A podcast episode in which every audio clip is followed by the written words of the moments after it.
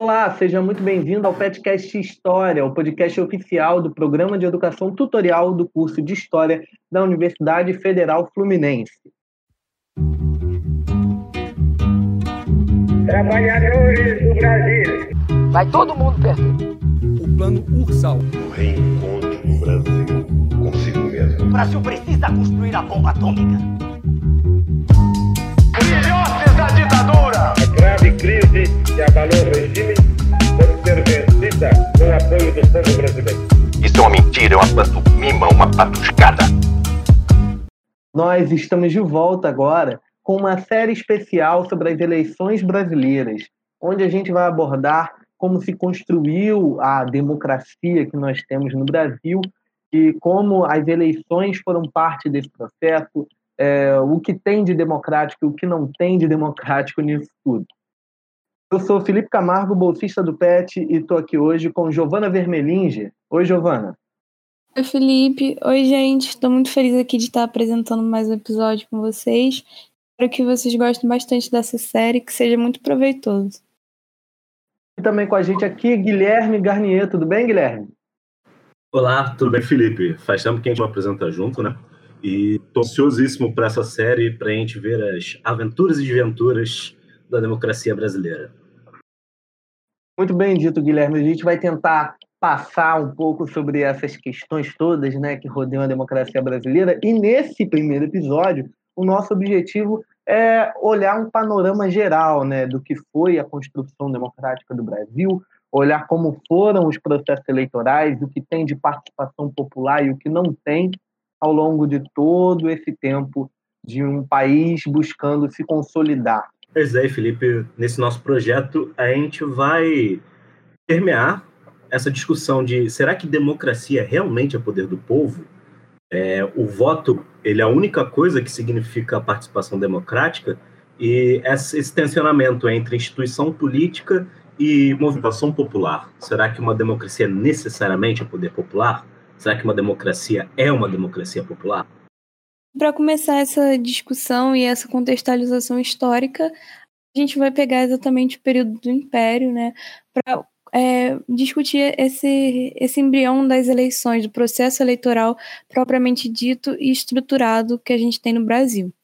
Bom, para começar, é importante a gente é, ressaltar que o Império não é uma democracia, apesar de ter algumas instituições, na teoria, democráticas, né, para é, representar o poder do povo, e outras, é, outras características, como a separação dos três poderes, ainda era uma, um, o cargo maior do imperador, ainda era um, um cargo hereditário que reinava sobre qualquer outra instituição que tenha participação das pessoas por meio do voto. Então, é, essa, institu essa a instituição que, que a gente tinha no Império para representar o poder é, e a vontade do povo, entre muitas aspas, era a Assembleia Geral, que é esse órgão representativo que, junto do, do imperador, devia zelar pela soberania dos interesses do povo. E isso, claro, na teoria, que é o que a gente vai desenvolver a partir de agora. Como funcionava mais ou menos? Nós tínhamos nessa Assembleia Geral deputados e senadores e um número proporcional à população da província. É, um adendo importante é que essa população não considerava o número de escravos, porque escravos não eram considerados cidadãos. E as eleições, outro aspecto muito importante das eleições do Império é o caráter indireto. Você não votava igual hoje, que a gente vai lá e escolhe o candidato que a gente quer ver no poder para representar a gente. Como funcionava? Eram duas fases. A primeira nas, funcionava nas paróquias da igreja, e as pessoas que preenchiam critérios para ser o que a gente chama de votante ou eleitor de paróquia, eles escolhiam as pessoas que seriam os eleitores, ou seja, quem ia votar de fato, quem escolher de fato quem seriam os deputados e senadores da Assembleia. E esses critérios, você tinha que ser um cidadão do sexo, do sexo masculino, maior de 25 anos, ou no caso de quem é, fosse casado, ou bacharel ou clérigo, ou algum oficial militar, você podia ser só maior de 20 anos. E uma questão importante também é que você tinha que ter uma renda líquida anual acima de 100 mil réis, ou seja, o voto era censitário, tinha uma exigência de renda mínima para você poder exercer esse direito. E esses é, votantes, como eu disse, escolheriam quem seriam os eleitores. E para ser eleitor também tinham os mesmos critérios, só que a renda bruta, a, a renda anual líquida devia ser de 200 mil reais, ou seja, o dobro para quem era votante. E esses eleitores, então, esco escolheriam quem seriam os deputados e senadores que vão compor a Assembleia. Ou seja, nisso a gente já vê que a grande maioria da população é excluída do direito ao voto, porque as mulheres não podiam votar, os escravos não podiam votar e as pessoas com renda inferior a 100 mil réis, isso também incluindo analfabetos. E a gente sabe que no Império a fatia da população que não preenchia esse critério era maior do que a que preenchia. Só que o problema é que as pessoas, é, essas poucas pessoas, votariam em, em candidatos para representar teoricamente um país inteiro, para governar por um país inteiro. Só que a gente sabe que a, a fatia que era eleita, que estava lá representando o Brasil, governava com seus próprios interesses e com os interesses da pequena parcela que a elegia. Então, o que a gente quer questionar aqui é exatamente o caráter dessa, dessa, desse processo eleitoral excludente e também que servia para atender um, a parcela pequena da população que detinha de fato o poder no país. E esse modelo de, de voto indireto que a gente, que a gente comentou ele teve presente até 1881, desde 1824. E só mudou isso com a Lei Saraiva, ou Lei do Censo, e a, passou a ser eleição direta, só que mantendo esse, o voto censitário, exigindo a, a renda mínima de 100 mil réis. Ou seja, durante praticamente o império inteiro, você não podia votar para quem você quer ver eleito. Você deveria votar em alguém e essa pessoa votaria de fato para o deputado senador que ela queria ver na Assembleia. E outra questão é, que é importante a gente ressaltar nas, no processo eleitoral do Império é a questão do voto impresso, porque isso suscitava grande quantidade de fraudes nas, nas eleições.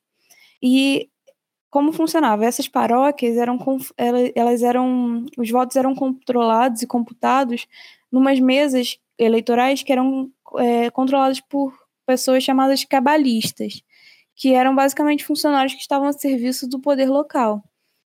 E aí, é, esses cabalistas eles eram responsáveis por verificar a renda das pessoas para decidir né, quem pode ser ou não votante, eleitor, e já tinha fraude aí, porque como esses cabalistas estavam amando do poder local, se você quisesse excluir ou adicionar pessoas do seu determinado interesse, esses cabalistas poderiam fazer isso, e faziam, de fato. Além disso, outro tipo de fraude muito comum era o que a gente chama de eleição a bico de pena, que com as paróquias vazias, ou quando algum determinado votante não aparecia para votar, os próprios cabalistas preenchiam as cédulas e falsificavam as assinaturas. Mais uma consequência aí do voto impresso, e que era uma uma grande prática de fraude durante o Império. E outra modalidade que era muito comum é o que a gente chama de fósforo, que as pessoas iam votar em nome de falecidos. Então a gente vê que esse sistema de voto indireto, voto impresso e é, o comando do poder local favorecia essa corrupção que estava atravessada no sistema político e eleitoral do império, não só do império, como a gente vai ver. Mas é, isso tudo só fazia crescer a dependência da maioria da população do, e o poder do, do mandonismo local, ou seja, as pequenas elites que de fato controlavam a política. E outra, outro aspecto muito importante do, da, do processo político do Império é a disputa partidária pelo poder entre os partidos liberais e conservadores, que foram os principais aí nesse cenário. E para falar disso, a gente convidou a professora Luaia Rodrigues, ela é professora de é, pré-vestibular social e também é doutoranda do programa de pós-graduação da História na UF, para comentar exatamente um pouquinho mais sobre essa disputa de poder durante o Império. Antes de qualquer coisa, eu gostaria de agradecer a oportunidade de participar deste podcast. Bem, falar dos grupos políticos do Império não é uma tarefa fácil até porque nos seus quase 70 anos de duração existiram diversos e diferentes grupos que disputaram poder no século XIX. No entanto, apesar dessa diversidade, não podemos ignorar a importância do Partido Liberal e do Conservador para a construção das nossas instituições políticas e da nossa nação. O Partido Conservador e o Partido Liberal surgiram em meados da década de 1840, ou seja, já durante o Segundo Reinado, e eram reflexos de disputas políticas que já vinham sendo travadas há muito tempo, pelo menos desde o Primeiro Reinado. É importante entendermos que após a independência, os homens oitocentistas precisavam definir as características e os contornos do Brasil independente. Se a continuidade da monarquia e da escravidão era um ponto pacífico entre eles, havia discordâncias em todo o resto. Como os poderes seriam divididos? Quais seriam as atribuições desses poderes? A monarquia seria unitária ou federalista? Quem seriam os cidadãos portadores de direitos? Perguntas como essas foram discutidas e rediscutidas incansavelmente pelos grupos políticos ao longo do século XIX. No segundo reinado, Saquaremas e Luzias encarnavam e representavam as disputas entre conservadores e liberais. Obviamente, como em qualquer processo histórico, criou-se mitos sobre esses grupos. O maior deles está relacionado à famosa frase de Oliveira Viana: nada mais parecido com um Saquarema do que Luzia no poder. Essa frase sintetiza o pensamento de uma corrente historiográfica clássica que dizia que os grupos políticos brasileiros dessa época eram todos iguais. Para essa corrente, mesmo usando nomenclaturas diferentes, liberais e conservadores não passavam de organizações que representavam os interesses dos clãs rurais. Nesse sentido, os partidos e os políticos eleitos para os cargos públicos eram vistos como marionetes dos potentados rurais, ou seja, dos grandes proprietários de terra. Contudo, estudos mais atuais mostram que as divisões partidárias oitocentistas não podem ser explicadas de maneira simplista. E o Mar de Matos, por exemplo, afirmou que os liberais e os conservadores eram ao mesmo tempo semelhantes, diferentes hierarquizados, semelhantes porque todos pertenciam à mesma classe social e desejavam preservar a ordem e as hierarquias que garantiam seus privilégios sociais. Por isso, ambos os grupos, conservadores e liberais, eram defensores de um liberalismo específico que pregava liberdade econômica e política para os grupos dominantes, ao mesmo tempo que lutava pela escravidão e pela restrição da participação política da população por meio de eleições indiretas e censitárias. Apesar dessas semelhanças, liberais e conservadores possuíam várias diferenças, pois divergiam sobre diversas questões. A principal delas dizia respeito à organização político-administrativa do Brasil ou seja, se o Estado seria descentralizado ou centralizado, se as províncias teriam maiores ou menores autonomias. De acordo com o cientista político José Murilo de Carvalho, o Partido Liberal foi formado por funcionários liberais, por uma parcela de magistrados e por proprietários especi especialmente das províncias do sul do Império. Estes defendiam uma maior autonomia provincial, uma justiça eletiva, a separação dos órgãos policiais dos de justiça e uma redução das atribuições do poder moderador. Já o Partido Conservador era composto por burocratas, proprietários rurais, principalmente do Rio de Janeiro, Bahia e Pernambuco, além de comerciantes das grandes cidades. Por sua vez, estes defendiam o fortalecimento do poder central, o controle centralizado da magistratura e da polícia e o fortalecimento do poder moderador. Essas divergências entre esses grupos acabavam sendo o combustível que inflamava as eleições imperiais. Na tentativa de obter um resultado favorável no processo eleitoral, ambos os grupos fraudavam e recorriam constantemente à violência. Temos diversos exemplos de casos de fraudes e violências ao longo das eleições no século XIX. As eleições de 1840, por exemplo, ficaram conhecidas como as eleições do cacete devido à magnitude da sua violência. Além desse episódio, que é mais conhecido, podemos citar vários outros que não são tão conhecidos, mas que nos dão a dimensão das disputas entre os grupos políticos durante as eleições. Nas regências, a título de exemplo, temos o caso do deputado José Rafael de Macedo, que foi acusado de participar de um motim em Alagoas, sua província natal, durante as eleições. O deputado acusou o juiz de direito de fraudar as eleições, atirou nele e fugiu a cavalo com a urna eleitoral.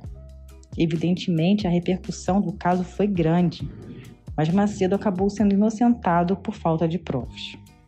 Apesar dessa disputa, não podemos perder de vista que tanto os liberais quanto os conservadores construíram um sistema que diferenciava e hierarquizava a vida econômica, social e política do Brasil. Isso quer dizer que as suas diferenças sumiam e eles rapidamente se uniam quando percebiam que os seus privilégios estavam sendo ameaçados por movimentos populares, ou simplesmente quando queriam manter e preservar esses privilégios. Bom, e, e, até com isso que a Luai apresenta para a gente, essa conjuntura dos partidos, a gente vê como o poder fica realmente concentrado nas elites. E com toda essa exposição que a Giovana fez agora, a gente tem essa noção de que é, é um sistema voltado justamente para manter os poderes com a elite, que é um sistema excludente, por essência, desde a fundação é, como um país independente, o Brasil tem um projeto de um sistema excludente, que exclui a maior parte da sua população. E é curioso voltar nisso de processos de fraudes, essa coisa complicada e também o mandonismo regional, como isso acaba virando uma herança, não é? Quando a gente tem a proclamação da República, quando a gente tem a Primeira República, a gente tem muitos elementos que vêm justamente dessa prática do Império, não é, Guilherme? Sim, Felipe, e eu acho interessante pensar que não tem mais nada excludente do que a Primeira República. É, eu acho que é interessante a gente primeiro lembrar que ela foi chamada, e ainda é chamada, em livros didáticos, de República Oligarca, que é basicamente a República das Elites, não é mesmo?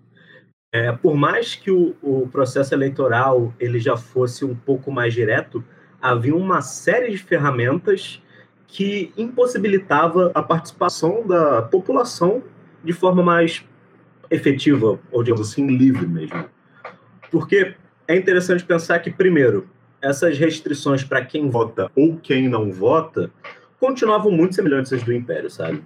É, e se você parar para pensar, se você excluir é, analfabeto, a população recém-liberta da escravidão, que era de maioria negros, não entraria nesse voto. Mendigos não poderiam votar também, e apenas maiores de idade de 21 anos com uma renda mínima poderiam votar.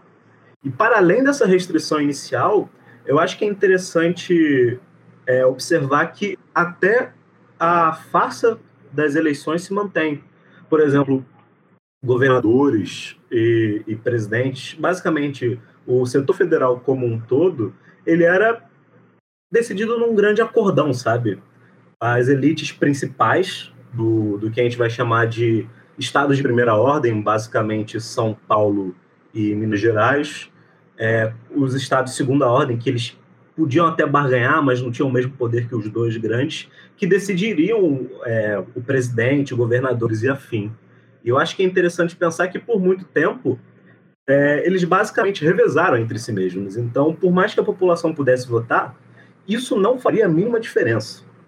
E mesmo quando elas votavam, a gente gosta de pensar, e é bom relembrar, que outra coisa pela qual a Primeira República ficou famosa foi o coronelismo, que é basicamente uma forma de você coagir a população de forma ou violenta ou por barganha política a votar no candidato de interesse de um grande senhor de terras da região, ou talvez até de um figurão político de determinada cidade aqui ou ali.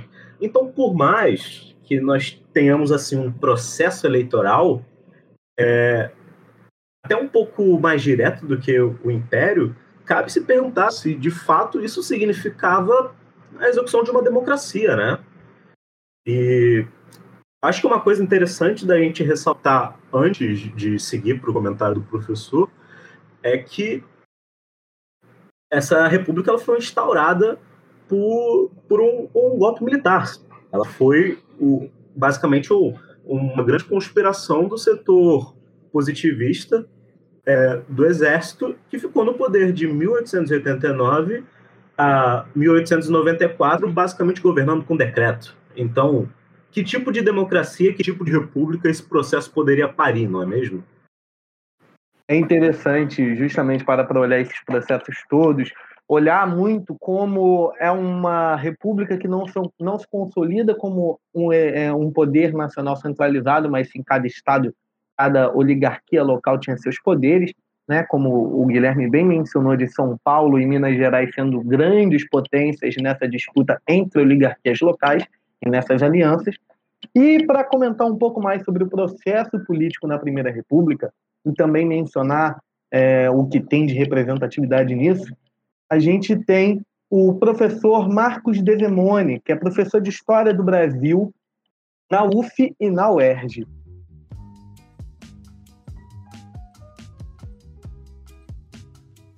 Em qualquer análise sobre o processo político na Primeira República, talvez o que mais chame a atenção de um observador contemporâneo seja a reduzida participação política, participação política institucional, né? participação votando, atuando nas eleições. Se a gente for observar, por exemplo, os dados das, das eleições presidenciais realizadas de 1894 até 1930, as eleições diretas, nós constatamos que cerca de 1,5%, 3% é a participação da maior parte das eleições, a exceção da eleição de 1930, quando 5% da população pôde votar, né, todas as demais ficaram nesses níveis bem diminuídos, bem reduzidos. Né? Quando a gente compara com o Brasil de hoje, a diferença é impressionante. Quando cerca de 70% de uma população superior a 200 milhões tem o direito de votar. Né? E a gente tem tido aí um, uma, um comparecimento efetivo superior a 50%. Né? É, e o, o mais curioso é que esse dado ele se agrega a um outro que é o percentual expressivo que o candidato vitorioso tem. Né? Nenhum presidente eleito de 1894 até 1930 teve menos de 50% dos votos. Tivemos até casos absurdos, como Rodrigues Alves, que se recandidatou em 1918, né, chegando a obter 99,1% dos votos. Longe desse percentual elevado representar um consenso, uma unanimidade no conjunto da população, ou pelo menos naquele grupo reduzido de eleitores, né, essas, esses percentuais expressivos, eles são fruto, em primeiro lugar, das restrições existentes aos direitos políticos e, ao mesmo tempo, da adoção de estratégias por parte dos grupos oligárquicos. Eu vou falar primeiro desses direitos políticos. Né? A proclamação da República, embora tenha acabado com o voto censitário, com a exigência de renda para se poder votar, manteve a restrição de gênero. Somente os homens tinham o direito de voto. Isso de cara já excluía metade da população. E a República também não alterou uma mudança que havia sido introduzida em 1881, com a famosa Lei Saraiva, que além de tornar as eleições do Império diretas, fez com que o direito de voto fosse restrito aos alfabetizados. Só a introdução da alfabetização teria reduzido o percentual de votantes de 10% antes da Lei Saraiva para cerca de 1,5% da lei. Essa era a maior barreira para se poder participar do processo eleitoral no Brasil. Só para se ter uma noção, por volta do ano de 1900, menos de 10% da população do país era alfabetizada. Então é um número muito pequeno, muito reduzido. E destes, apenas cerca de 1,5%, né, chegando no máximo ali a 3%, conseguiam votar.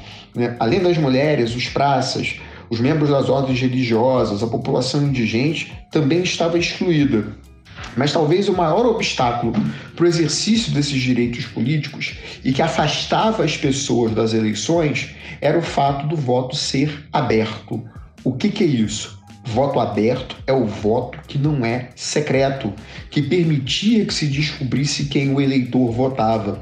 E com o voto aberto, toda a sorte de fraudes e manipulações era estimulada, com o uso da violência e da intimidação no processo eleitoral o famoso voto de cabresto e os currais eleitorais, metáforas rurais que revelavam um país predominantemente agrário, onde a maioria da população vivia no campo, trabalhava na terra, dependia da agricultura para sobreviver. Por isso, esse tipo de referência. Os currais eleitorais foram a base da, dos coronéis na Primeira República, com um voto que era direcionado, seja para a própria candidatura do coronel, seja para a candidatura de uma figura de sua confiança. E aí, a partir do voto aberto, a partir dessa possibilidade de manipulações, é que as estratégias oligárquicas funcionaram no período. Sobre as estratégias oligárquicas, eu queria destacar três delas. A primeira, predominantemente no, no, no âmbito do município, com o coronelismo, né? tema estudado no trabalho clássico do Vitor Nunes Leal, que foi ministro do Supremo Tribunal Federal, jurista, né? publicado em 1948, Coronelismo, Inchada e Voto, onde Nunes Leal analisava a atuação desse poder local de grandes proprietários rurais né, que tinham no passado a relação com a patente da Guarda Nacional, a Guarda Nacional que foi criada durante a regência pelo ministro da Justiça, Padre Feijó, em 1831, e foi oficialmente extinta no governo do Arthur Bernardes. Mas mesmo com essa extinção, a expressão coronel continuou designando os grandes proprietários rurais, portanto que tinham poder econômico, que tinham milícias sob seu controle, formada por jagunços, e que, com poder econômico, com esse poder militar, interferiam no poder político, né, participando das eleições ou obrigando eleitores a votarem nos seus candidatos. O coronelismo seria, então, a base desse sistema oligárquico né, e, e funcionava para ajudar a eleger grupos compromissados com a manutenção desse modelo. Talvez o melhor exemplo disso tenha sido a política dos estados, tema que o Renato Lessa, no livro A Invenção Republicana, fruto de sua pesquisa de pós-graduação, de mestrado, né, publicada em 1988, já faz algum tempo, mas também elucidou como um dos principais acordos políticos, né, política dos estados, que também é conhecida como política dos governadores, porque contava com a figura do governador, à época presidente de estado, era esse o termo, como um mediador entre a necessidade do presidente da República obter apoio político no Congresso e a montagem de uma base parlamentar por deputados. Né? Esse, nesse acordo, independente das condições que levassem à eleição dos grupos políticos, não importa se com fraudes, com manipulação, com os corrais eleitorais, com voto de cabresto, desde que uma vez no Poder Legislativo Federal, o compromisso era de apoiar a presidência da República, que, em contrapartida, não se intrometia nos estados e nos municípios. Por fim, a última grande estratégia oligárquica é a famosa política do café com leite, que normalmente a gente aprende na educação básica, né, lá no ensino médio, no ensino fundamental, que era o revezamento entre Minas e São Paulo na indicação do candidato à presidência da República. A política do café com leite é bem mais complexa do que isso. A professora Cláudia Viscardi, no seu livro O Teatro das Oligarquias, de 2001, fruto também de uma pesquisa de pós-graduação, demonstrou que Minas e São Paulo eram os dois maiores estados em termos demográficos, consequentemente tinham uma maior representação na Câmara dos Deputados e obtinham ainda um orçamento elevado por conta dos impostos decorrentes da exportação de café. Até por isso a professora Cláudia Viscardi diz que o mais adequado seria falar numa política do café com café. Né? Nenhum Estado é uma potência econômica porque produz leite. Mas o ponto fundamental do argumento é de que sem os estados chamados de segunda grandeza, estados que não tinham o mesmo peso demográfico, não tinham a mesma relevância política, mas estavam logo abaixo de Minas e São Paulo, esses acordos não seriam viabilizados.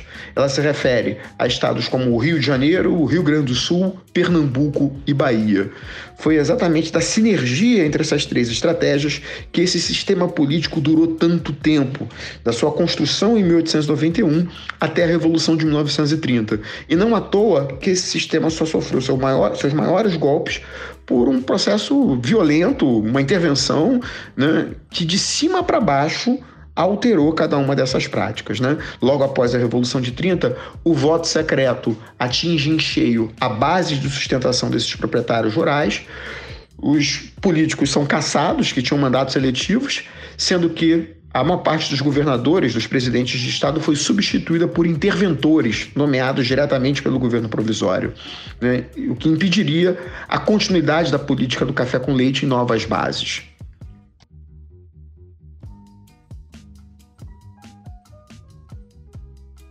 Essa participação política institucional reduzida não pode nos levar à conclusão equivocada de que os setores populares não atuassem politicamente. Atuavam sim, mas não pelos mecanismos formais.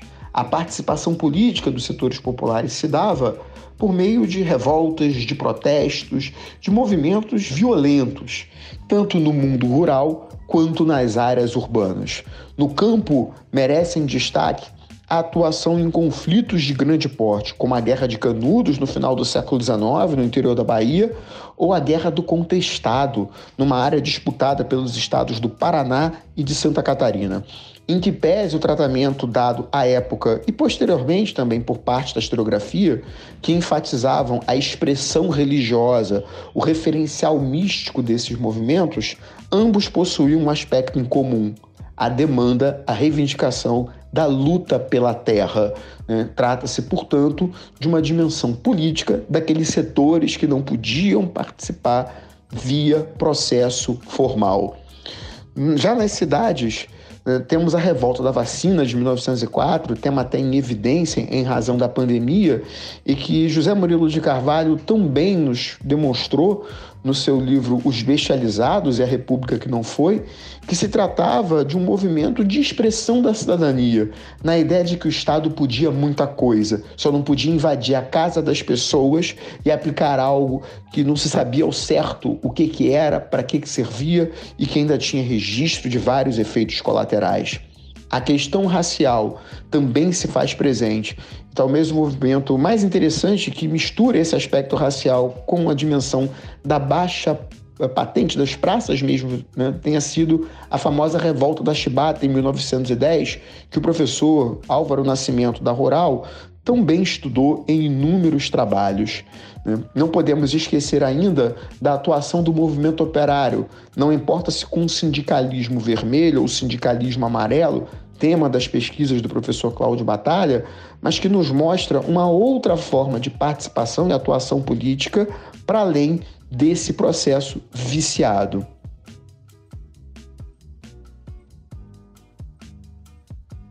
É, eu quero chamar a atenção, antes da gente prosseguir, para o último comentário do professor Desemore. Porque eu acho que uma das coisas que a gente abriu esse episódio falando é aprender a diferenciar o processo eleitoral da democracia como um todo. E o que eu acho que é interessante a gente observar é que o processo eleitoral ele pode ser tanto um ato de inclusão quanto um ato de exclusão. E até agora ele foi basicamente isso, um ato de exclusão. Mas só porque você não pode participar do processo eleitoral, não quer dizer que você esteja averso à política. E a gente vê que, por exemplo, incapacitados de participar desse processo de tomada de decisão, tendo uma formação intelectual ou não, a população brasileira ela se rebela, sabe? Ela busca outros meios de participar da política. E eu acho que é interessante levantar, principalmente com, com quão conturbados foram esses últimos anos, é, é um, sabe, em que momento a violência ela é válida e em que momento, de fato, a democracia ela está dando poder ao povo, sabe? Em que momento ela é realmente um, vai parecer engraçado, em que momento a democracia deixa de ser democrática?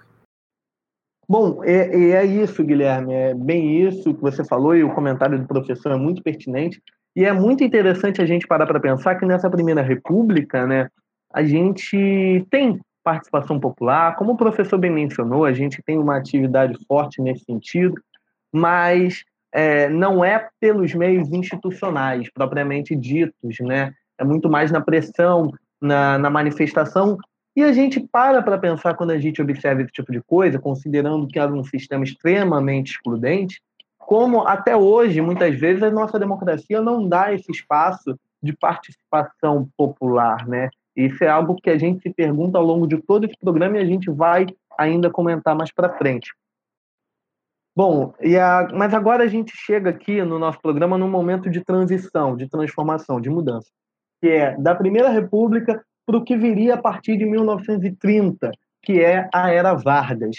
E a eclosão desse processo de transição, né, de mudança, vai ocorrer principalmente a partir do processo eleitoral que vai ocorrer ali para a sucessão do, do então presidente Washington Luiz, que fazia parte do esquema oligárquico, principalmente capitaneado por São Paulo e Minas Gerais.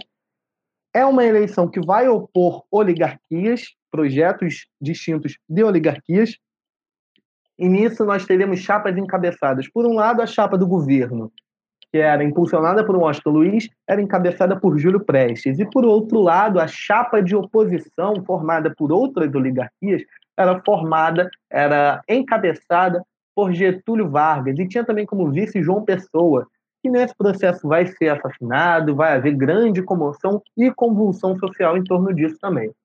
O processo vai ocorrer de maneira fraudulenta. Júlio Prestes vai ser eleito, mas vai haver grande contestação principalmente por parte dos derrotados.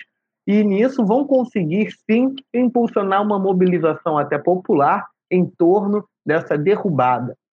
O que nós temos ali em 1930 é um golpe de Estado, que vai ser reconhecido tradicionalmente pela historiografia brasileira e também é o que é ensinado para a gente nas escolas e tudo mais, é o que é majoritariamente colocado como Revolução de 30 não foi uma escolha de nome por acaso, foi algo até escolhido pelo próprio regime da Era Vargas, mas é chamado de Revolução de 30, aquele processo que ocorre de derrubada da República Oligárquica e de impedimento de que Júlio Prestes tomasse posse e desse prosseguimento ao regime que persistia.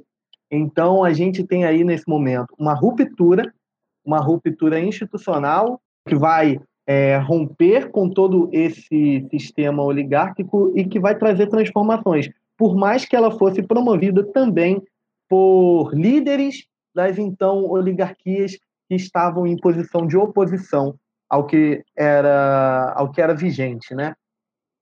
Nesse processo a gente tem diversas transformações e tem uma, um ponto crucial para entender muita coisa sobre a era Vargas, como o governo de Getúlio Vargas, independente da instância em que foi, seja como um governo interino, seja como é, Vargas presidente eleito indiretamente, ou até no regime ditatorial, como esse período, como a era Vargas e como governo dessa figura tão controversa para a história do Brasil, vai buscar trazer a população para perto, é, vai tentar, ao invés de fazer como na Primeira República, em que se mantinha a população de certa forma distante da decisão política, é, nesse momento a gente pode entender que busca-se trazer a população para perto de maneira controlada, até para evitar que houvesse convulsão social em torno de grandes pautas e apoiando o poder é, nessas demandas controladas da população.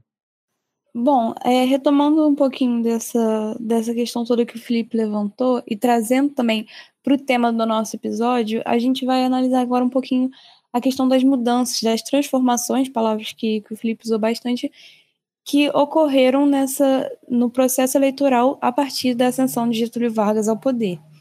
Bom, a, já na campanha de 29, é, o Getúlio levantou alguns pontos de que ele buscava exatamente romper com o período anterior, né, de oligarquias. Uma, uma dessas, dessas bandeiras que ele levantou no que diz respeito ao processo eleitoral é, são, é te, o teste exatamente dessa, desse voto obrigatório, do voto secreto e também de incorporar um sistema de representação proporcional dos estados. Era um, um sistema que já era bastante usado na, pela, por outras nações mais desenvolvidas e que Getúlio, o que o Vargas queria exatamente trazer para o Brasil em contrapartida do que já era usado aqui, que era de, o, o contrário, né, da participação do voto, é, de um voto não obrigatório, de um voto censitário e ser, a, voto aberto e também indireto, como a gente viu no Império. É interessante, Giovana, quando a gente vê isso, né, como há, há uma busca também por modernização, né, por fazer com que o Brasil acompanhe o mundo nesse processo de transformação política. É, a gente justamente após um, um grande a grande crise do capitalismo que vem em 1929 o mundo tem severas transformações econômicas também, até diferentes posturas em relação ao trabalho, às classes mais pobres. e a gente tem uma busca por essa modernização também no Brasil. É bastante interessante a gente parar para reparar isso. É exatamente isso, Felipe. E nessa busca por modernização, né, o Vargas vai chegar ao poder por meio do golpe e ele vai efetivar no, no Código Eleitoral de 1932 o que ele tinha prometido, né? Ele adota o voto secreto, a representação proporcional e o voto obrigatório, até como uma medida para solucionar a alta abstenção que, que tinha no período da, da Primeira República. Outra coisa muito importante e muito significativa é a adoção do voto feminino, que até então nunca foi permitido, as mulheres sempre foram excluídas do processo eleitoral e que inclusive vai ser tema do nosso próximo episódio, o sufrágio feminino e a participação das mulheres aí na política, que a gente vai buscar aí também tanto contextualizar quanto questionar. E aí, então, fiquem ligados no nosso próximo episódio, tema do sufrágio feminino. Bom, retomando aqui, é, o que a gente estava falando exatamente a questão do Vargas querer democratizar e também modernizar o, o sistema eleitoral, no caso do que, do que a gente está tratando aqui no Brasil. Só que o, o compromisso do governo em, em, democratizar as eleições era tanto para sustentar uma credibilidade popular que o Vargas vai ganhar ao longo do seu governo, só que ele também buscava equilibrar isso para não perder o apoio das elites que é, foram a favor dessa revolução e do, do governo Vargas, e também que, de fato, são sempre defendidos, que estão sempre no poder e governando de fato o país. Então a gente vê essa série de mudanças aí que mesclam essa democratização, mas também mantém algumas restrições, como o voto de, mora de moradores de ruas, que não era ainda permitido, o de analfabetos e de alguns setores, algumas patentes mais baixas do Exército. Então, dentro disso, a gente é, vê modernizações, a gente vê é, rupturas, só que não foi exatamente efetivo de uma forma, da forma que ele pretendia. Porque esse, é, o processo de, de legalização e de efetivação do eleitor era muito.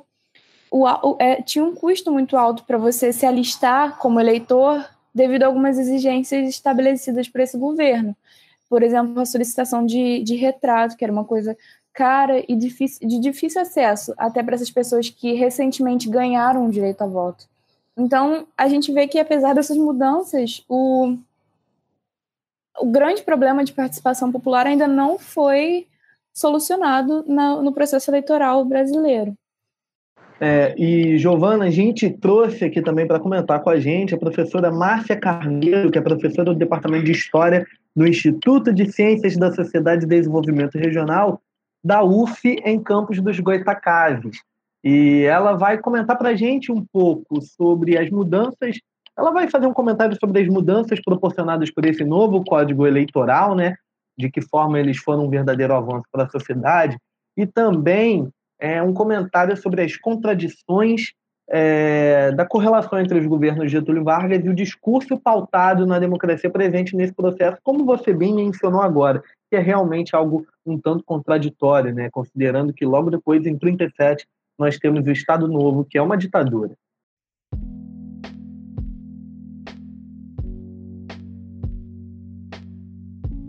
O período governamental, aberto pela chamada Revolução de 30, representou a chegada à direção do Estado brasileiro das chamadas oligarquias dissidentes. O processo de construção de uma oposição à velha República se constituiu ao longo das décadas anteriores como reação à constatação de que a República Democrática Brasileira, fundada sobre o Pacto Federalista, perdera o sentido devido à permanência hegemônica dos grandes proprietários de terra que, no contexto contexto de um regime democrático liberal burguês, se mantinham hegemônicos através de constituição de representações forjadas pela violência, pela repressão e principalmente pelas fraudes eleitorais. A análise de Vitor Nunes Leal é fundamental para se compreender esta prática, conhecida como coronelismo, nome que advém da patente civil dada aos grandes proprietários de terra, né, chefes locais que compunham né, enquanto coronéis, a Guarda Nacional ainda dos tempos do Império. Outra importante análise sobre esse período é a da professora Sônia Regina de Mendonça, que compreendeu o período na perspectiva da organização do, do Estado de tipo ocidental, utilizando o conceito de Antônio Gramsci de Estado ampliado. Desta perspectiva, a historiadora apresenta o quadro conflituoso das disputas intra-hegemônicas com vistas a alcançar a direção do Estado. A autora se debruça na análise dos organismos da sociedade civil brasileira, especialmente agrária, que se constituía como aparelho privado de hegemonia. E, neste sentido, no contexto democrático, visavam disputar os espaços da sociedade política via eleições. No entanto, usando meios fraudulentos, violência, artifício da representação, que só garantiam benefícios privados para os chefes locais. A democracia constituía-se uma farsa, mantendo a estrutura de dominação e não a formação de cidadã republicana. O ano de 1932 é simbólico nesse sentido, pois em todo o Brasil, não somente São Paulo, instalaram revoltas que reivindicavam uma nova Constituição para o Brasil. Se a Revolução de 30 surgira de um movimento que reuniu as chamadas oligarquias dissidentes, as que estavam excluídas do jogo político, principalmente comandado por São Paulo, setores políticos e econômicos de outros estados de federação, inclusive Minas Gerais, os setores hegemônicos paulistas, numa campanha por instalação de uma Assembleia Constituinte, que reuniu liberais e conservadores, protagonizou um evento histórico, mas, como dito antes, não estiveram sozinhos na luta por uma democracia real no Brasil. Neste sentido, o novo Código Eleitoral representou a resposta do governo provisório que Getúlio Vargas dirigia desde 1930 as reivindicações nacionais, juntamente com a instalação do voto secreto e obrigatório e da criação da justiça, da justiça eleitoral. A inclusão do voto feminino no novo código foi uma conquista das organizações femininas e de mulheres independentes que se fizeram representar em comissões de preparação para o projeto constitucional. Embora houvesse um ambiente de efetiva representação, tanto progressista como conservadora, no processo de construção da Constituição de 34, um projeto que estava presente eram, né, projetos que estavam presentes eram projetos eugenistas, né, entre aspas, né, de melhoria da raça, né, melhoria da raça brasileira, né, como e fundamentalmente o projeto corporativista, que tinha importante aceitação entre os representantes constituintes. O projeto corporativista visava a integração ao Estado enquanto sede superior do país, a classe trabalhadora, através de, de representação direta pelos sindicatos, se faria representar. Mas esse, esse processo ele foi é, acabou sendo superado pela pela eleição direta, né? E, e, a Constituição representou conquistas quanto às legislações trabalhistas, entre estas, a proibição de distinção salarial por critérios de sexo, idade, nacionalidade ou estado civil. Também criou o salário mínimo e propôs a redução da carga horária de trabalho para oito horas diárias. Também nessa Constituição instituiu o repouso semanal e as férias remuneradas. Apesar dessas conquistas decorrentes das lutas dos trabalhadores, o acesso a estas não se realizou plenamente ainda neste século XXI. Os mecanismos de fraudes se mantém através do uso da máquina pública, né, também com fake news, né, sempre em benefício daqueles que se mantêm na esfera da sociedade política, representando setores historicamente hegemônicos, como os dos grandes proprietários e grandes empresários do comércio e da indústria, assim como os novos grupos que disputam a hegemonia, como os grupos religiosos, né, conservadores, que aprovam as pautas neoliberais contrárias a todas as conquistas anteriormente alçadas pelos trabalhadores. Nós, né, estudantes, pesquisadores da história, devemos assumir uma posição importante nesses dias atuais, a de explicar, a de estudar e explicar a história brasileira, que a história brasileira não é uma narrativa pacífica, mas um caminho de muitas lutas, conquistas, também de derrotas, né?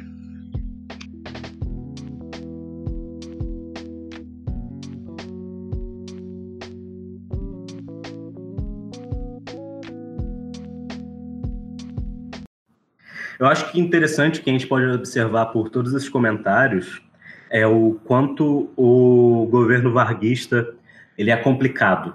Eu acho que isso se reflete também nesse imenso debate sobre como classificar ele da historiografia. Por exemplo, acho que a gente conhece não só porque está na boca do povo, mas também porque é o mais recorrente em livros didáticos, é o termo populismo. Mas há quem diga que ele não é o suficiente, porque você usa ele de forma tão larga que acaba sendo difícil classificar alguma coisa. A gente vai ter a Ângela de Castro Gomes revivendo o trabalhismo, mas vai ter quem diga que por ela usar essa análise de discurso muito mais do que eles falavam sobre si mesmos, é mais como eles se pensavam do que como eles realmente eram. Então, não serve como uma classificação de tipo, sabe?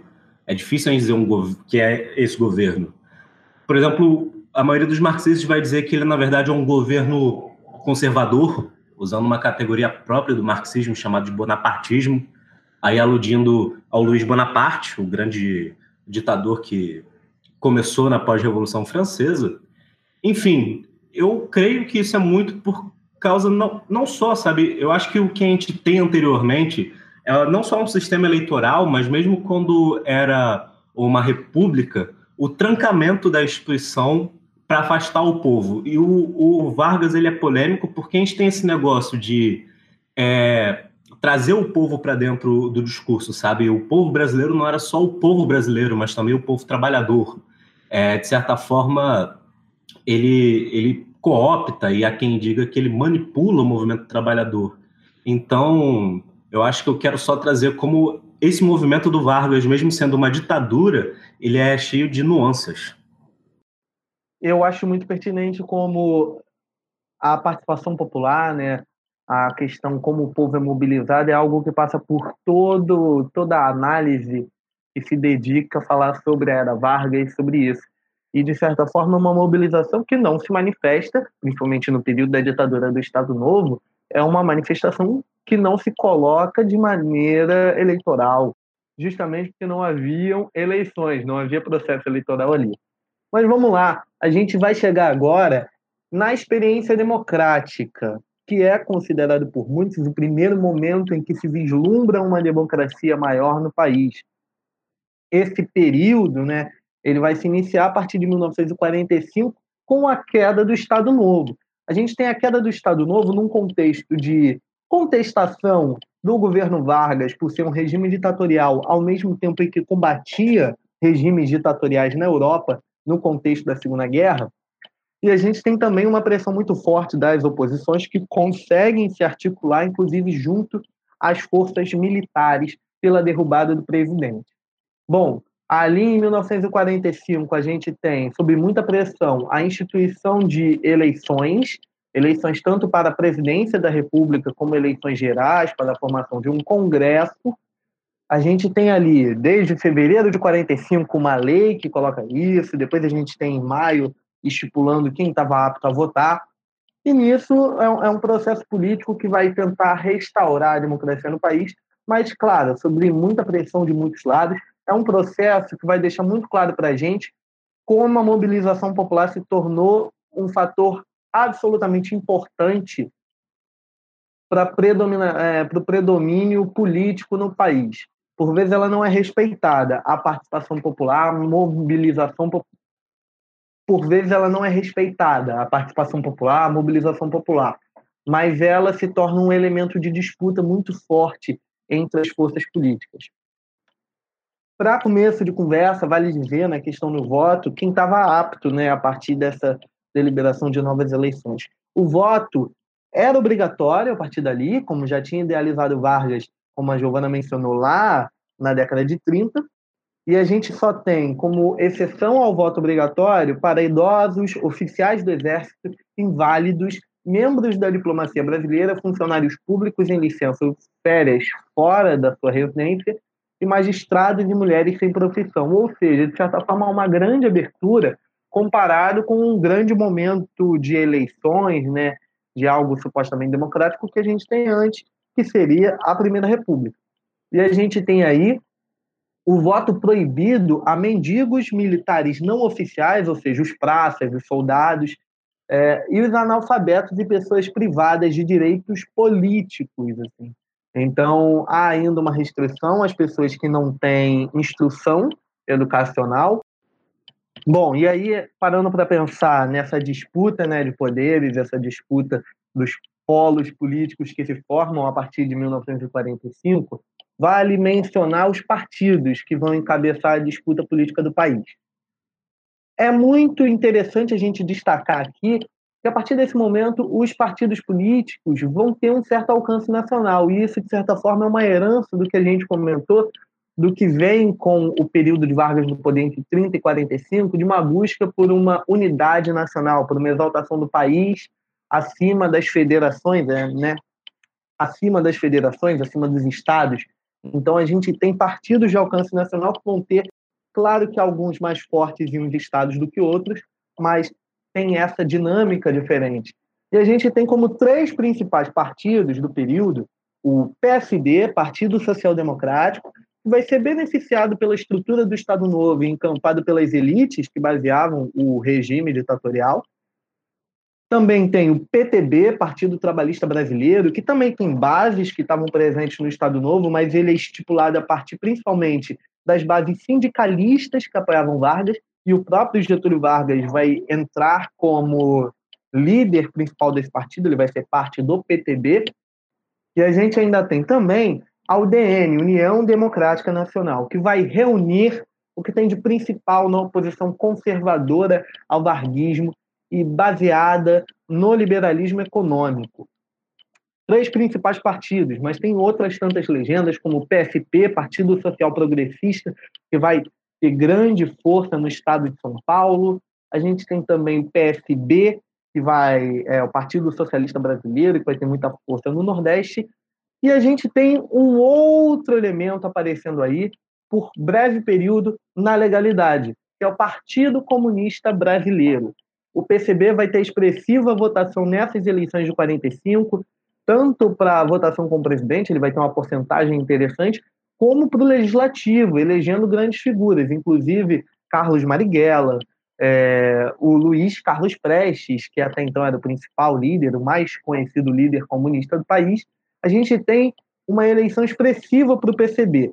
E logo depois é, sobre pressão do governo de Eurico Gaspar Dutra, que vai ser eleito em 45 para a presidência, ele que era, de certa forma, um conservador presente ali no PSB, fez parte do regime do Estado Novo, a gente tem ali em 47, partindo do governo de Eurico Dutra, uma articulação com o TSE, o Tribunal Superior Eleitoral, pela ilegalidade do PCB. E é curioso a gente parar para pensar no PCB, porque é um partido que vai ser colocado na ilegalidade até a redemocratização pós-ditadura militar. Então, é muito interessante a gente parar para pensar como a exclusão dos comunistas do debate. Quando a gente pega para comparar né, os períodos que a gente é, expôs até agora, a gente vê como é importante essa popularização e essa integração dos partidos políticos na, na vida e no processo eleitoral.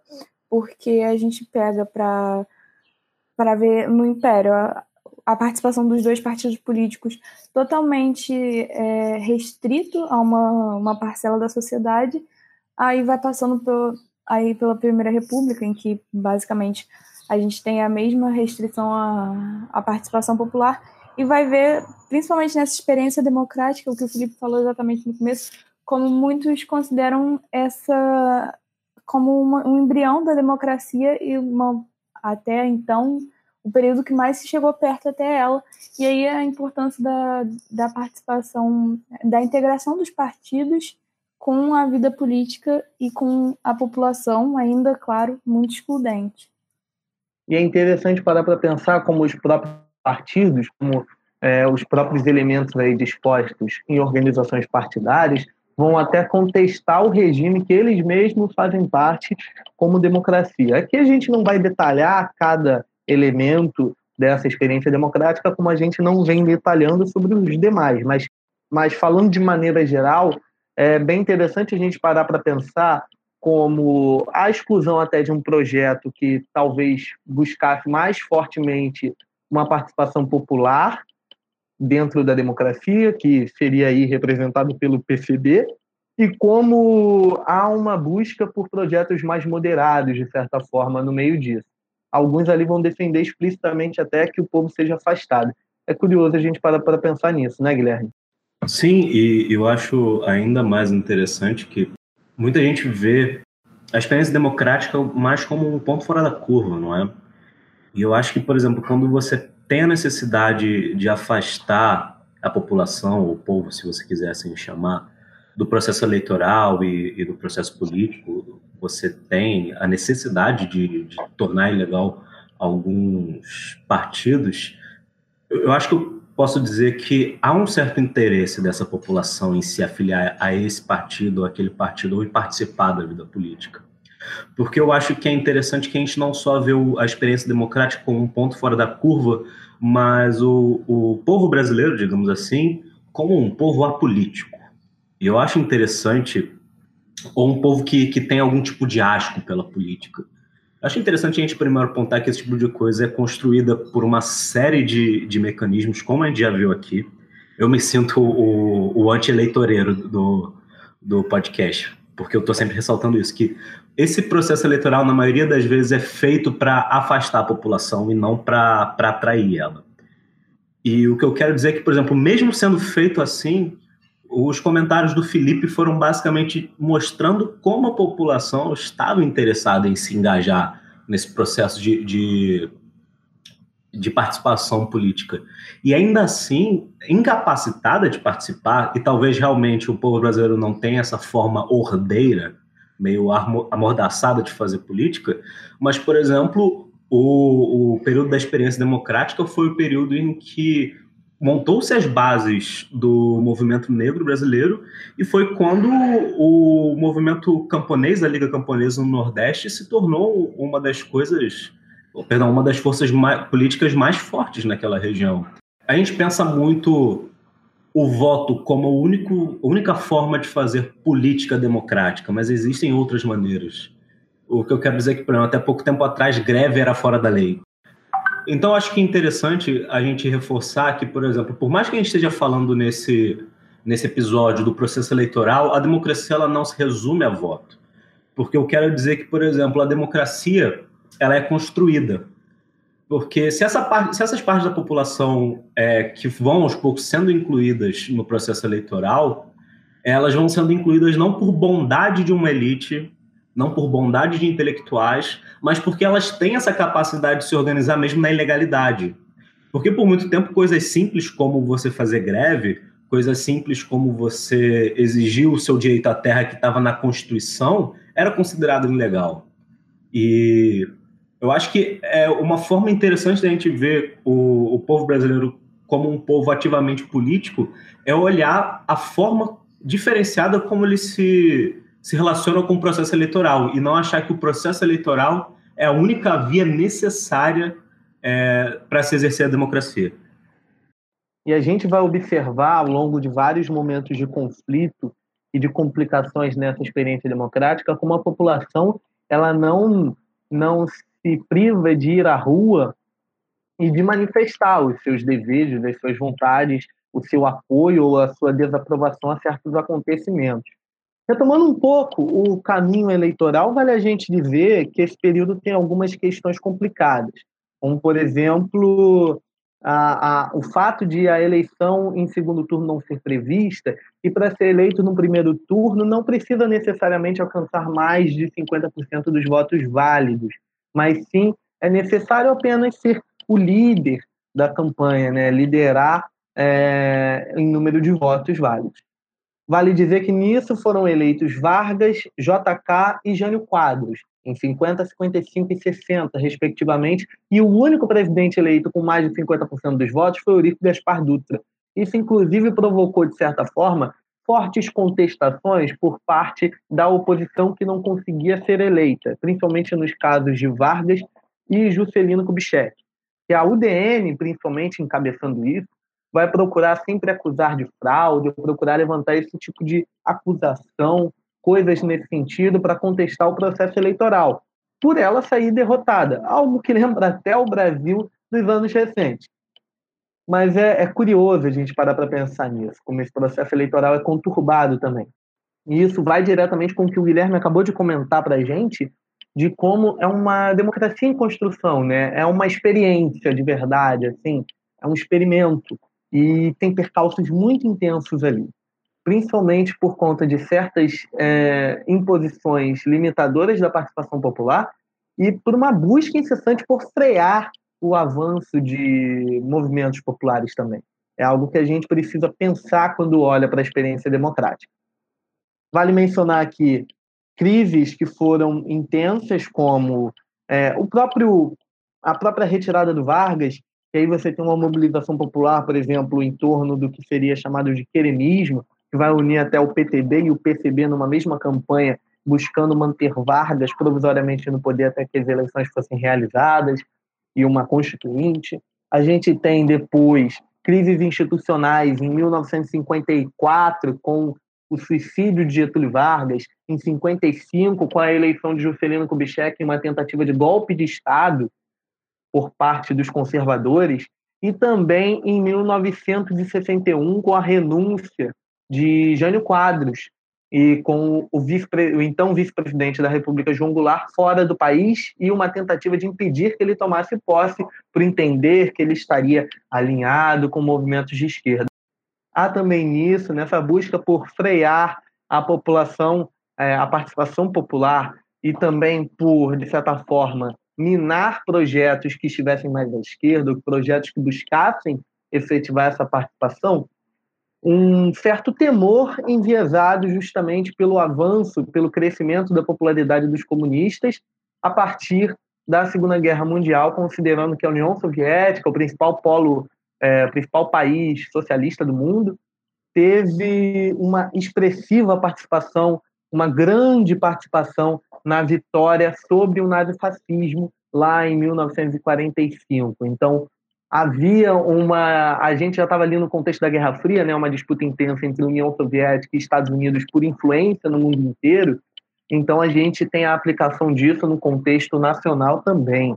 É curioso para ver como os partidos vão procurar mobilizar as massas nesse sentido, como as massas vão também contrariar muitas vezes os acontecimentos, como quebra de jornais, a questão da comoção no suicídio do Vargas. É um período interessantíssimo para a gente pensar justamente isso, como o Guilherme falou, que para além da questão eleitoral, a população se fez ativa no debate, buscando participar daquilo ali seja por um lado mais progressista ou até por um lado mais conservador. Vale lembrar o que veio antes de 1964, com manifestações por Deus, pela família, pela liberdade, coisas do tipo. Eu acho interessante esse comentário que o Felipe fez, que o golpe de 1964 foi feito com um certo apoio civil. O o que vai gerar um, um genuíno, assim como o governo do Vargas, uma polêmica na discussão de como classificar a ditadura. Mas a gente inaugura a ditadura militar. Eu acho que quando a gente fala de repressão na história do Brasil, é o período que mais fica consolidado na nossa mente, né? É, e eu acho interessante que foi um golpe que foi feito sob a, a desculpa de perpetuar a democracia. Eu acho que aqui cabe abrir um parêntese para a gente retomar até o, o, contexto que o Felipe puxou, que a gente estava em Guerra Fria.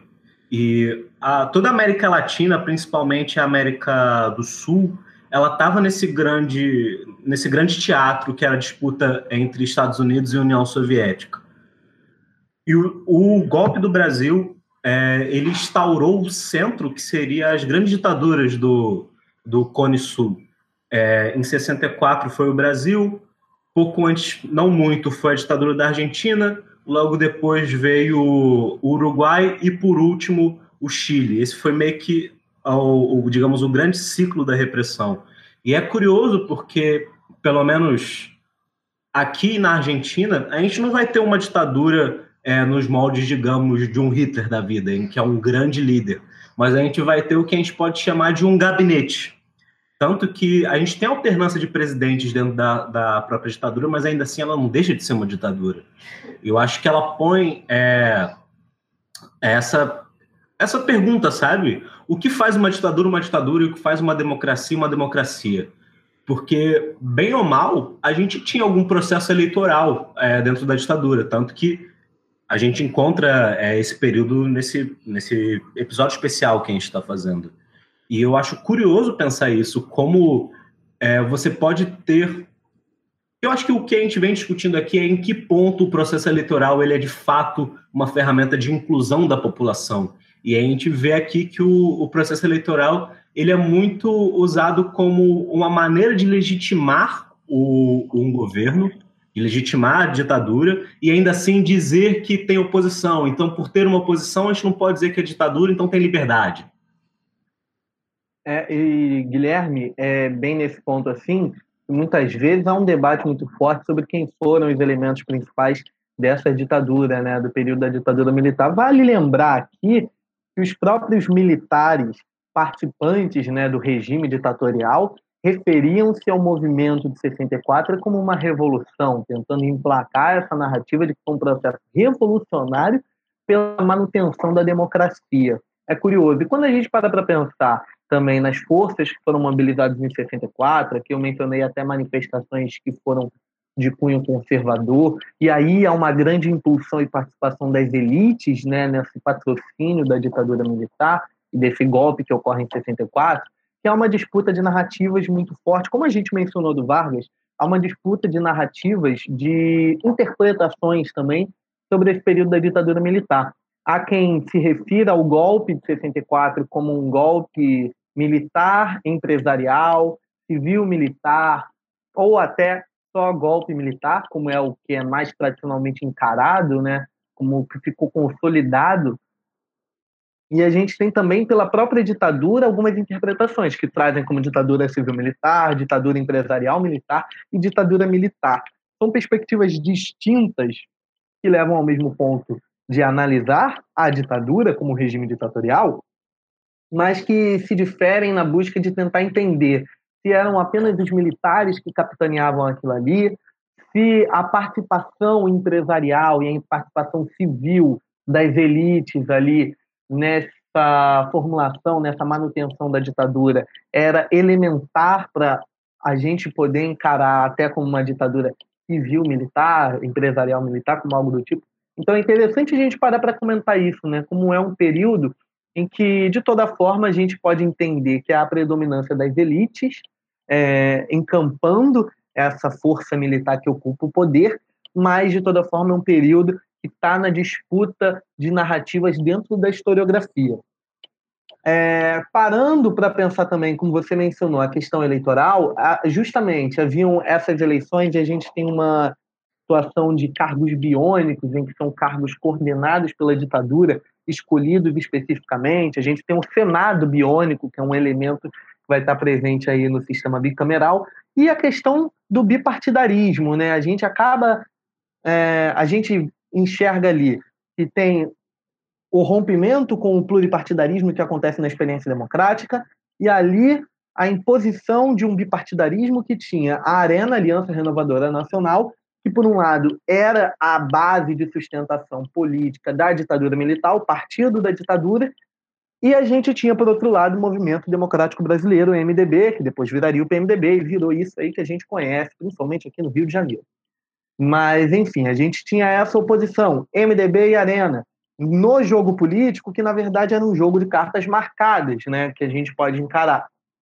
O MDB fazendo uma oposição controlada, né, uma oposição que era regulada pela própria ditadura, enquanto também a gente tinha oposições mais fortes, seja por manifestações populares, por exemplo, a gente tem um movimento estudantil com muita força em 1968, grandes manifestações de 68. A gente tem também os movimentos, as guerrilhas armadas que vão procurar se articular pelo fim da ditadura militar.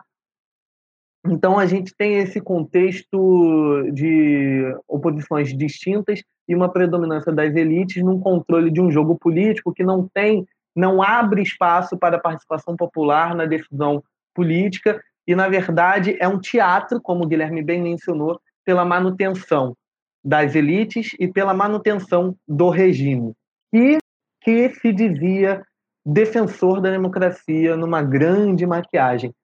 Para isso, para comentar até sobre como a dinâmica em relação à manutenção eleitoral, a esse sistema político que juntava essa conciliação de instituições supostamente democráticas com os dispositivos repressivos, ah, para entender um pouco dessa dinâmica, a gente pediu o comentário do professor Demian Mello, que é de História Contemporânea do Instituto de Educação da UF em Angra dos Reis.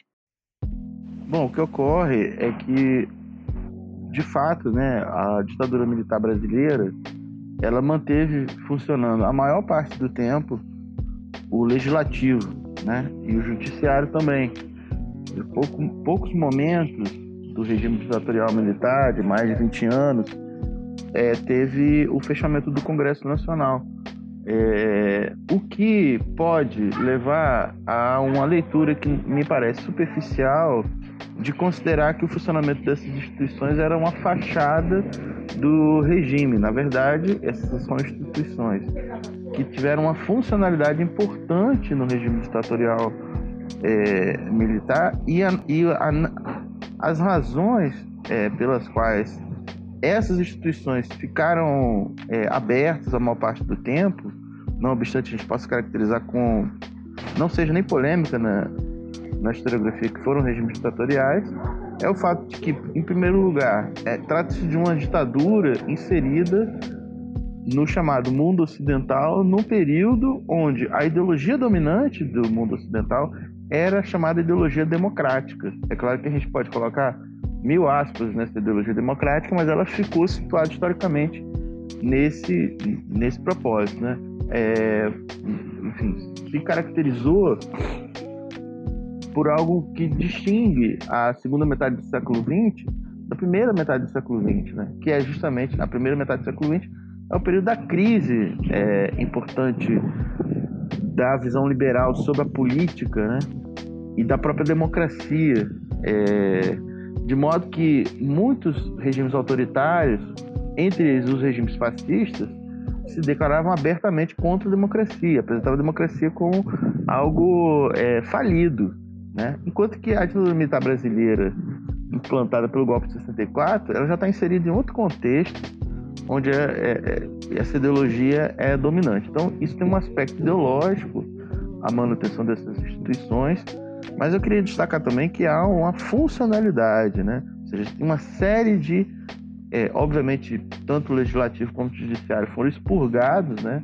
É, em 64, né? Então, elementos é, que poderiam atrapalhar os propósitos estratégicos do regime foram, foram excluídos do regime, mas essas instituições foram extremamente funcionais. Primeiro é preciso lembrar que o próprio golpe de 64 foi dado com apoio do legislativo e do judiciário, né? Ou seja, a iniciativa do golpe partiu das Forças Armadas, mas o Congresso Nacional e o, judiciário chancelaram a ruptura, apoiaram a deposição é, do, do, do, João Goulart e apoiaram a instalação de um regime ditatorial. Então foram instituições funcionais é, a esse ao processo de implantação da própria ditadura, né? Então isso é uma coisa importante que deve ser dito para a gente entender por que, que elas ficaram, essas instituições ficaram abertas a maior parte do tempo.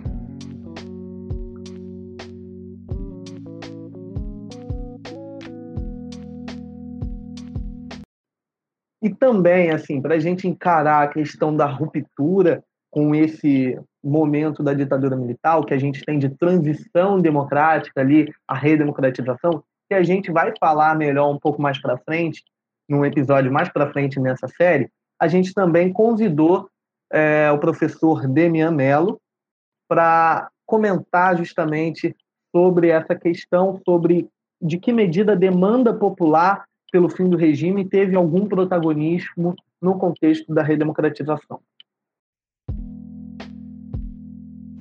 Bom, é, isso tem a ver com o sentido que assumiu a transição brasileira da última ditadura militar para a democracia, né, que se consolida, se consolida não, pelo menos se apresenta sua arquitetura institucional com a Constituição de 88.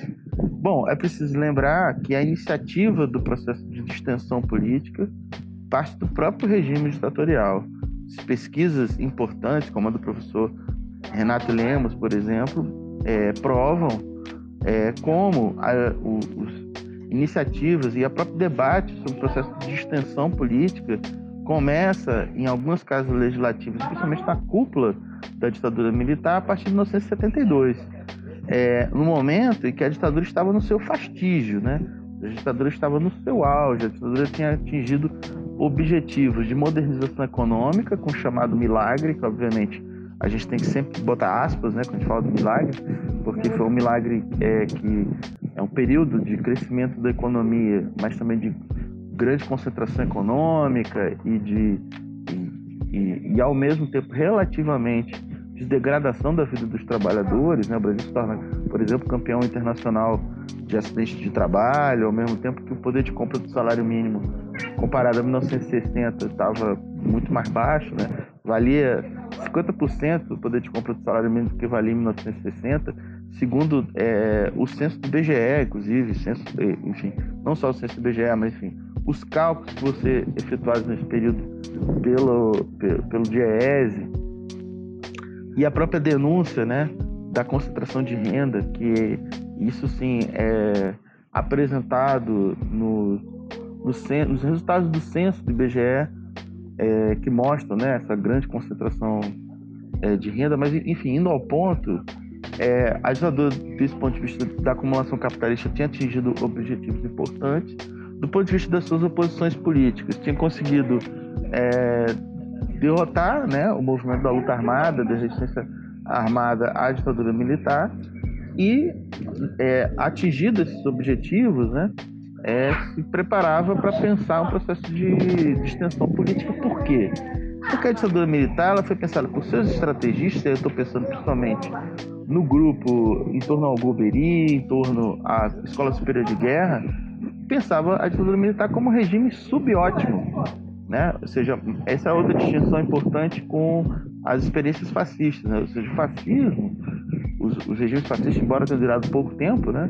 o que durou mais tempo foi italiano, é, eles não pensavam que eles estavam fazendo uma arrumação da casa e que devolver, é, devolveria o, o, os respectivos países para uma ordem democrática expurgada. O que era, por exemplo, difere, por exemplo, da ditadura militar é, brasileira. Os estrategistas pensavam naquela ditadura como a ideia de arrumação da casa. Isso pode ser tomado como discurso é, ideológico no sentido de falseamento da realidade, mas isso tem um sentido profundo.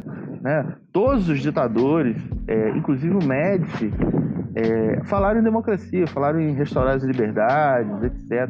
Ou seja, apresentaram aquele regime ditatorial, que obviamente eles mesmos não diziam que era ditatorial, mas a gente sabe que era, como um regime é, que estaria colocando ordem na casa e logo em seguida, no momento posterior, entregar o poder aos civis. Ou seja, os estrategistas não pensavam que esse regime ia durar eternamente. Pois bem, diante do, da, da do alcance dos seus objetivos estratégicos, do ponto de vista do sistema político, né?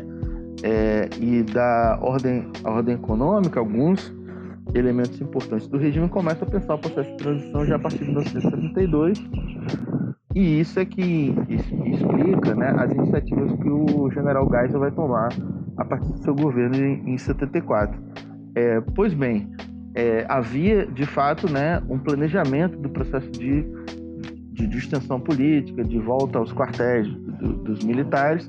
Só que no meio do caminho, nesse processo de abertura, lento, seguro e gradual, né, como diria o Geisel, você tem a explosão de movimentos sociais no Brasil, né, movimento estudantil, depois o próprio movimento operário e uma série de outros movimentos que vão tensionar o processo de, de abertura e vão disputá-lo, né? Vão disputar até que esse, esse enfim, esse conjunto de movimentos culmina na campanha da direta já em 1974, que é preciso lembrar que foi um, um movimento derrotado, né? Ou seja, o que marca né, um caráter autocrático da dominação de classe no Brasil, né? É uma eleição direta é, conquistada por um movimento popular no processo de transição à democracia, é, certamente resultaria numa vitória eleitoral de uma chapa de centro-direita, provavelmente é, hipoteticamente, até liderada pelo próprio Tancredo Neves, que se destacava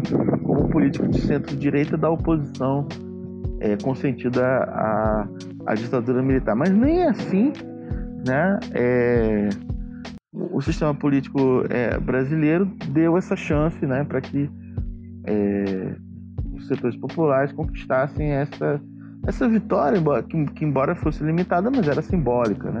Que a população voltasse a votar é, a partir de uma pressão sobre o processo de, de transição. Então essa derrota ela tem um simbolismo importante é, no sentido de mostrar que os de cima né, controlavam a situação. E quem são esses de cima? Bom, é preciso, é preciso lembrar que você tem um núcleo é, estrategista da ditadura militar que pensa o processo de, de extensão é, política e que vai ter como aliado o setor moderado da oposição, onde estava o próprio Tancredo Neves, né?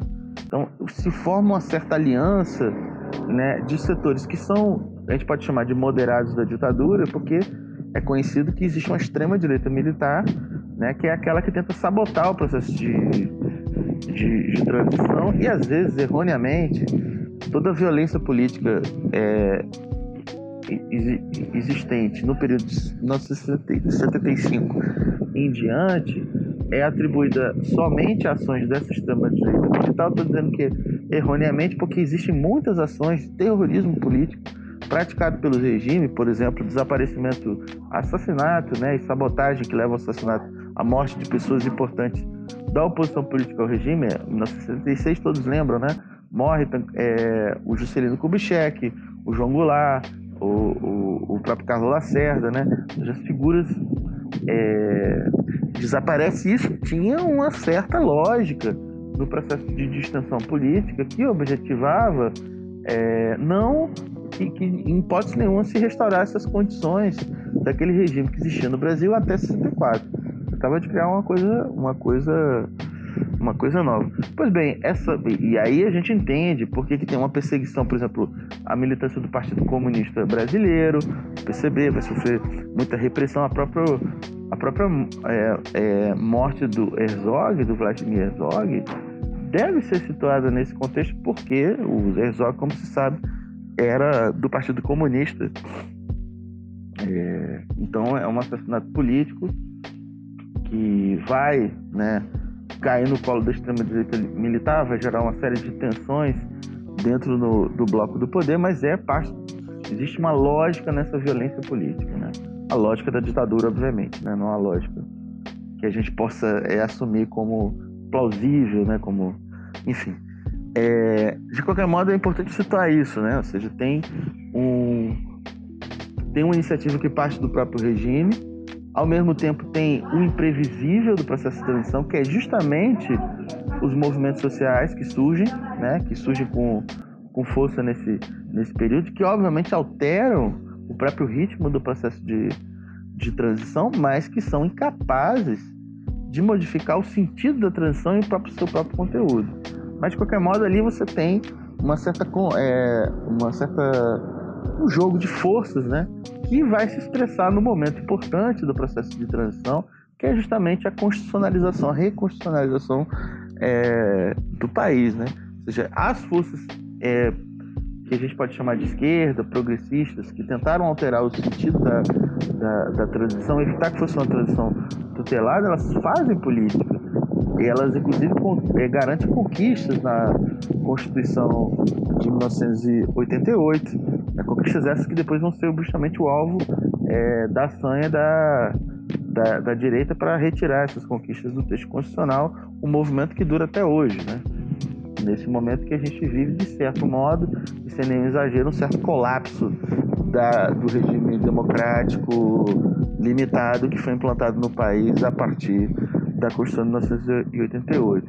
Então é preciso dizer, ou seja, é, os, os que tentaram, os que tutelaram né, o processo de, de transição, ou seja, os setores das Forças Armadas, os setores das classes dominantes, né, que apostaram no controle pelo alto do processo de, é, de transição, eles foram bastante vitoriosos nesse processo, embora exista com força é, uma certa memória é, dos movimentos sociais que é, tendem a mistificar esse processo, apresentando o, a democracia brasileira como resultado das lutas populares. É, isso não tem é, é sustentação empírica, né? porque se isso fosse verdade, a gente não teria esses eventos que eu relatei, né? ou seja, o, principalmente a derrota das diretas já e a natureza conservadora dos dos governos né? que assumem é, após o fim da ditadura a ditadura militar, né? ou seja, Sarney como um certo interregno, uma coisa meio difícil de, de definir, mas pensar no próprio Collor, né? Seja, como é que setores populares derrubaram a ditadura se no final das contas quem assume o poder são, são conservadores é, e vão introduzir o próprio neoliberalismo no Brasil. Então acho que, que são, essas são as duas questões aí que, que ajudam a gente a entender um pouco é, os próprios limites desse regime é, democrático que hoje se encontra em crise.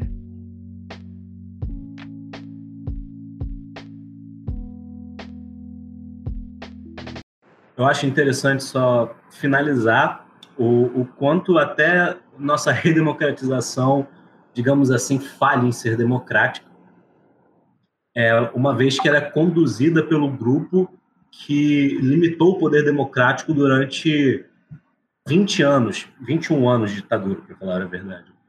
E eu acho que é curioso, e a gente não vai poder abordar aqui, porque a gente vai ter um episódio. Como, como esse momento é o momento fundador da atual democracia que a gente vive, portanto, do processo eleitoral que a gente vive, nós vamos discutir isso mais a fundo no episódio próprio. Mas eu acho que, como um apanhado de tudo isso que a gente discutiu, é interessante pensar que o processo eleitoral ele é sim uma parte fundamental da democracia. Sim, é necessário a gente se engajar nele de forma consciente.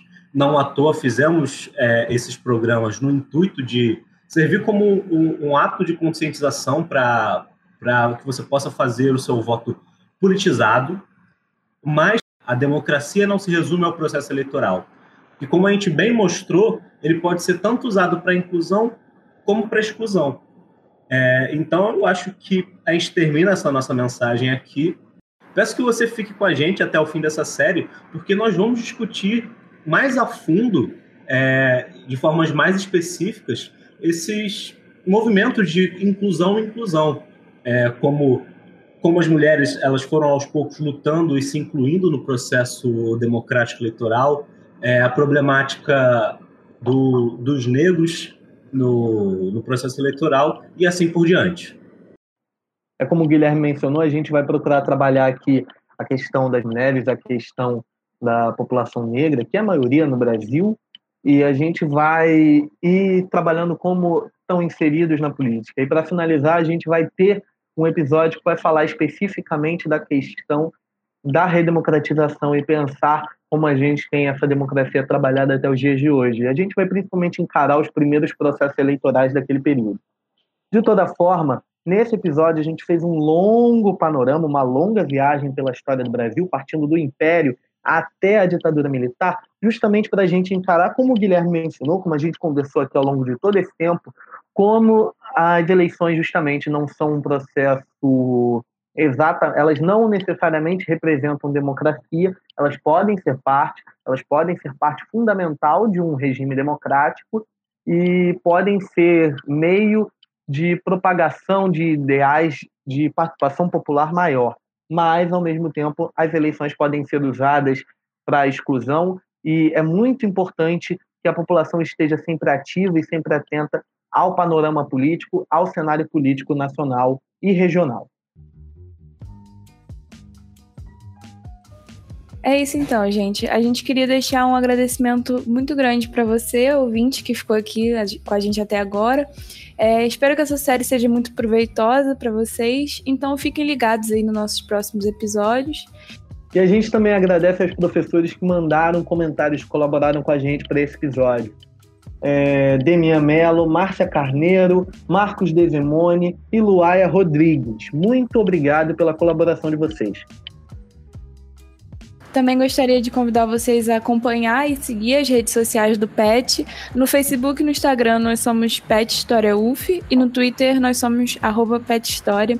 Fiquem ligados por lá, vejam o conteúdo que a gente posta e também é, aproveitem para ver, quem não conhece, os episódios anteriores do nosso podcast. Nós e eu tenho certeza que vocês vão achar algum tema aí que interesse e vão aproveitar bastante o episódio. Os apresentadores desse programa foram Giovanna Vermelígia, Felipe Camargo, eu, Guilherme Garnier.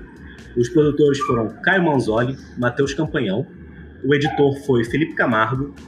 E, por último, o roteiro foi um esforço coletivo da equipe do PET. Eu agradeço sua presença. Volte sempre.